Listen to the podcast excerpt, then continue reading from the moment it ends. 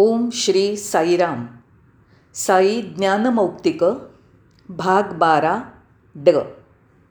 भगवान साईबाबांच्या चरणकमलांना वंदन. एक महान ज्ञानी माणूस निराश झाला. भगवान बाबांनी एक छोटीशी गोष्ट सांगायला सुरुवात केली.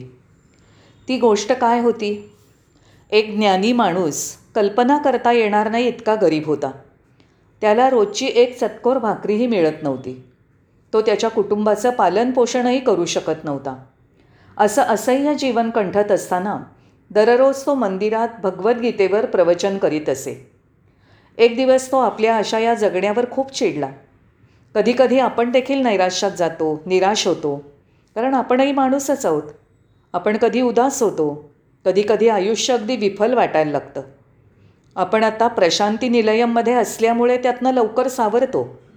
जर आपण आपल्या जन्मगावी असतो तर आपल्याला मानसोपचार तज्ज्ञाची आवश्यकता वाटली असती. तर काय? तो ज्ञानी माणूस गरीब होता. खूप निराश आणि विश्वास गमावलेला असा होता. भगवद्गीतेत एक श्लोक आहे तो असा अनन्याश्चिंतयंतो माये जना पर्युपासते तेषां नित्याभियुक्तानां योगक्षेमं वहाम्यहम्। या श्लोकाच्या मूळ भागाचा अर्थ असा आहे जो जो माझी अनन्यसाधारण भक्ती करतो माझ्यावर पूर्ण विश्वास ठेवतो तो विजयी होतो. तुमच्या कल्याणाची काळजी घेणं हे माझं कर्तव्यच आहे. मी सदैव तुझाच विचार करतो तुझ्याविषयीच बोलतो. तू मात्र माझी काळजी घेण्याचं वचन दिलं होतंस. तू माझी काळजी घेतली नाहीस असं तो गरीब ज्ञानी म्हणाला. त्याने तो श्लोक काढून फाडून टाकला आणि त्याचे तुकडे तुकडे केले. एवढंच नाही तर त्याने कात्री घेऊन बदला घेण्याच्या भावनेने लहान लहान तुकडे केले. ती दुपारची वेळ असल्यामुळे तो वामकुक्षीसाठी अंथरुणावर पडला. त्यांनी आपल्या पाठीवर घाव घातले. त्यावेळेला दोन मुलं तिथे आली. त्यातला एक खूप गोरा आणि दुसरा निमगोरा होता. त्या ज्ञानी माणसाच्या पत्नीने मुलांचं स्वागत केलं आणि म्हणाली मुलानो तुम्हाला काय पाहिजे? मुलं म्हणाली अम्मा आम्ही ही दोन तांदुळाची पोती इथे ठेवायला आलो आहे तांदुळाची ही पोती इथे ठेवण्याची आम्हाला आज्ञा आहे. आम्ही ती इथे रिकामी करतो. त्यांनी ती तांदुळाची दोन्ही पोती रिकामी केली आणि त्या ज्ञानी माणसाच्याबद्दल त्याच्या बायकोकडे तक्रार केली.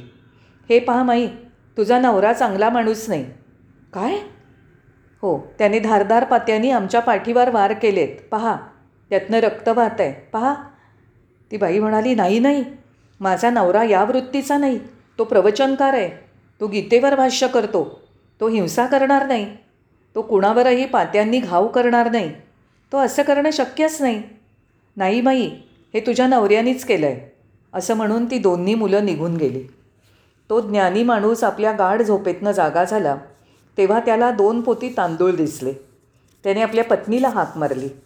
त्याची पत्नी म्हणाली त्या दोन मुलांना तांदूळाची दोन पोती इथे ठेवण्याची आज्ञा होती असं दिसतं आहे त्यांनी ती इथे रिकामी केली. ओ ओ छान. ती दोन मुलं कोण होती? पत्नी म्हणाली हा प्रश्न तुम्ही का विचारता? ती मुलं म्हणजे ज्यांच्या पाठीवर तुम्ही वार केले तीच ती दोन मुलं होती. मी? आणि त्यांच्या पाठीवर कापलं? मी कधीच असं केलेलं नाही. मी असं करणारच नाही. मग त्या ज्ञानी माणसाने विचारलं ती मुलं कशी दिसत होती? ती काय वयाची होती? पत्नी म्हणाली दोन तरुण मुलं एक गोरा आणि दुसरा सावळा होता. तेव्हा त्या ज्ञानी माणसाच्या लक्षात आलं सावळा तो कृष्ण आणि गोरा त्याचा भाऊ बलराम होता. ते कृष्ण आणि बलरामच होते. त्यांनी ताबडतोब आपल्या पत्नीचे पाय धरले आणि म्हणाला तू किती भाग्यवान आहेस. तू कृष्ण बलरामांना स्वतः पाहिलंस. मी इतकी वर्ष गीतेवर प्रवचनं देत असूनही त्यांना पाहू शकलो नाही. तू खरोखरच भाग्यवान आहेस. भगवानांनी आम्हाला ही गोष्ट सांगितली. जो परमेश्वराला शरण जातो त्याला या जगात कधीही काहीही कमी पडत नाही. ते कधीही गरीब राहणार नाहीत. कारण ते त्याला पूर्णपणे शरण गेलेले असल्याने तो परमेश्वरच त्यांची पूर्ण काळजी घेतो. बिभीषण हा भीष्मांपेक्षा महान श्रेष्ठ होता. मग भगवानाने दोन व्यक्तींचा उल्लेख केला. एक म्हणजे महाभारतातील भीष्म आणि दुसरा रामायणातला बिभीषण. स्वामी म्हणाले रामायणातील बिभीषण हा महाभारतातील भीष्माचार्यांहून श्रेष्ठ होता. भारतातील माणसांना ते माहीत नाही आणि हिंदू ते मान्य करणार नाहीत. बिभीषण हा धनुर्विद्येत किंवा तपश्चर्येमध्ये किंवा विद्वत्तेमध्ये मोठा नव्हता. तो फक्त रावणाचा भाऊ होता. लंकेचा सामान्य नागरिक होता. पण भीष्माचार्य हे महान व्यक्ती आहेत. बाबा म्हणतात बिभीषण हा भीष्माचार्यांपेक्षा श्रेष्ठ आहे. पण ते कोण मान्य करेल? स्वामी दुसरं एक परिमाण देतात. भीष्माचार्य जरी मोठे महान होते ज्ञानी होते धनुर्विद्येत पारंगत होते ते महान तपस्वी होते तरी ते साध्या सर्वसामान्य बिभीषणापेक्षा कमीच होते. का बरं? कारण बिभीषणाच्या लक्षात आलं की त्याचा भाऊ रावण हा चूक करतो आहे अपराधी आहे. तेव्हा त्याने लगेच भावाला थांबवलं आणि म्हणाला तू हे करायला नको होतं बंधू तू दुसऱ्याची पत्नी पळवून आणायला नको होतीस. हा अपराध आहे. जर एखाद्याने तुझ्या बाबतीत असं केलं असतं तर तुला दुःख झालं नसतं का? बिभीषणाने रावणाला विरोध केला. त्याला रावणाला धडा शिकवायचा होता. पण थोरल्या भावाने रावणाने ते ऐकायला नकार दिला. म्हणून बिभीषण रावणापासनं दूर गेला आणि रामाला शरण गेला. पण महाभारतातील भीष्म जो सर्व दृष्टीने महान होता तो अविचारी अशा कौरवांबरोबरच राहिला. ते क्रूर होते. भीष्माने त्याची साथ कधीच सोडली नाही. म्हणून तुम्ही कितीही हुशार असाल ज्येष्ठ असाल ज्ञानी असाल पारंगत असाल पण तुम्ही जर दुष्टांना मदत कराल त्यांच्याशी जुळवून घ्याल तर सर्वार्थाने अनर्थच होईल. तुम्ही साधं सरळ असाल नम्र असाल अगदी सामान्य असाल आणि तुमच्या अगदी जवळच्या नातेवाईकांच्या जर ते वाईट असतील त्यांच्यापासनं तुम्ही दूर राहाल आणि परमेश्वराला शरण जाल तर जगातल्या सर्वात महान शक्तींपेक्षाही मोठे व्हाल. भगवान असं म्हणाले. त्यांनी दुसरं एक उदाहरण प्रल्हादाचं दिलं. महाभारतातील प्रल्हाद आपल्या वडिलांपेक्षा त्यांच्या विचारांपेक्षा वेगळा होता. त्याच्या वडिलांनी हिरण्यकश्यपूनी प्रल्हादाला विष देऊन त्याची परीक्षा घेतली. त्याला हत्तीच्या पायाखाली तुडवलं. त्याला अग्नीमध्ये ठेवलं. पण प्रल्हादाला काहीही झालं नाही. तो सर्व परीक्षांमधनं सुखरूप पार पडला. हे सुद्धा भगवानांनी सांगितलं. किंगकॉंगला त्याची चूक समजली. स्वामींनी दुसरं उदाहरण दिलं. तुम्ही हे काळजीपूर्वक ऐकावं असं मला वाटतं कारण तुम्ही त्यातनं काहीतरी धडा शिकावा. तुम्ही किंगकॉंगबद्दल ऐकलंच असेल. हो किंगकॉंग चांगलं शरीर कमावलेला कुस्तीगीर होता तो. आ त्याचं नाव ऐकता क्षणी तुम्ही त्याच्या व्यक्तिमत्वाची कल्पना करू शकता. किंगकॉंगचं शरीर चांगलं कमावलेलं होतं. एखाद्या स्नायूंच्या प्रचंड पर्वतासारखं होतं. आपलं शरीर कमावण्यासाठी तो रोज सकाळी व्यायाम करीत असे.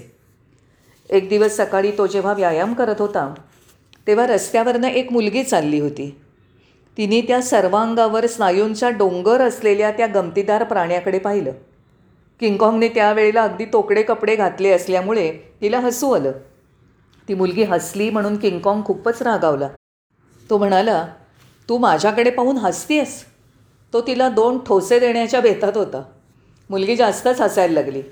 तेव्हा किंगकॉंग म्हणाला तू मला का हसतीयस मुलीने उत्तर दिलं सर तुमच्याकडे खूप ताकद आहे पण तुम्ही तुमच्या स्वतःच्या भावनांवर ताबा ठेवू शकत नाही. तुम्ही का ताबा ठेवू शकत नाही? तुम्ही तुमच्या रागावर नियंत्रण ठेवू शकत नाही त्यामुळे तुमची शारीरिक ताकद निरुपयोगी आहे. जेव्हा एखादी लहानशी मुलगी तुमच्याकडे पाहून हसते तेव्हा तुमचं काय नुकसान होतं? तुम्ही तुमच्याकडील दोन पाऊंड मांस काही गमावत नाही. मग तुम्ही रागावता कशाला? तेव्हा किंगकॉंगला त्याची चूक लक्षात आली. हे उदाहरण देऊन बाबा सांगतात मुलानो तुम्ही शारीरिक दृष्टीने कणखर बळकट असणं हे पुरेसं नाही आहे मनाने नेहमी जागरूक असणं हेही पुरेसं नाही आहे तुम्ही स्वतःवर ताबा ठेवणं हे जास्त महत्त्वाचं. आहे तुम्ही तुमच्या मनाचा समतोल ठेवणं हे जास्त महत्त्वाचं. आहे मुलांची देखभाल करणाऱ्या अधिकाऱ्यांकडे वळून त्यांनी सांगितलं आपल्या मुलांची काळजी घ्या. ते व्यवस्थित अभ्यास करतायत ना हे पहा. ती मुलं निरोगी आणि सशक्त असावीत याकडे लक्ष द्या. माझी मुलं जर आनंदी असतील तर मी आनंदी असेल पुढे त्यांनी त्या अधिकाऱ्यांना सांगितलं आपल्या संस्था व्यापार व्यवसाय करणाऱ्या नाहीत किंवा फायदा मिळवण्यासाठीही नाहीत. नाही नाही तशा नाहीत. दुसऱ्या संस्थांशी आपल्या संस्थांची तुलना करू नका. नकोच. आपण अगदी निराळे आहोत. मला कसलाही फायदा मिळवायचा नाही. मला कसलाही व्यापार करायचा नाही आहे तुम्ही आपली मुलं सुदृढ असण्याकडे लक्ष देत आहात हेच मला पाहिजे. ते फार महत्त्वाचं. आहे आपल्या मुलांनी फक्त पुस्तकी शिक्षणापेक्षा मौलिक गुणविशेष शिकून घेतले पाहिजेत. या संस्था सुरू करण्यामागे हेच कारण आहे. मला सर्व काही माहीत आहे. अचानक एक सभ्यग्रस्त प्रोफेसर उभे राहिले. आणि स्वामींना काहीतरी म्हणाले स्वामी हे घडलं आहे स्वामी असंच घडलं आहे तो स्वामींना काहीतरी घडल्याबद्दल सांगत होता. स्वामी ताबडतोब त्याच्याकडे वळले आणि म्हणाले मला माहिती आहे तू हे मला का सांगतोयस? मी कुठे आहे? कसा आहे? मला प्रत्येक गोष्ट माहिती आहे नंतर मी स्वतःशी विचार केला तुला कसं माहिती आहे मी तोंड उघडलं नाही कारण मला माहीत होतं की ते धोक्याचं होईल. मग कुठलाही प्रश्न विचारला गेल्याशिवाय बाबा म्हणाले पाण्यात पोहावं कसं? हे माशाला कुणी शिकवलं आहे का? ते मला सांगायची किंवा शिकवण्याची गरज नाही. मला सगळं माहिती आहे ते म्हणाले मला सर्व काही ठाऊक आहे. न विचारताच माझ्या मनातल्या शंकांचं व्यवस्थित उत्तर मिळालं. आज आता एवढंच पुरे. मला वाटतं मी सर्व काही सांगितलं आहे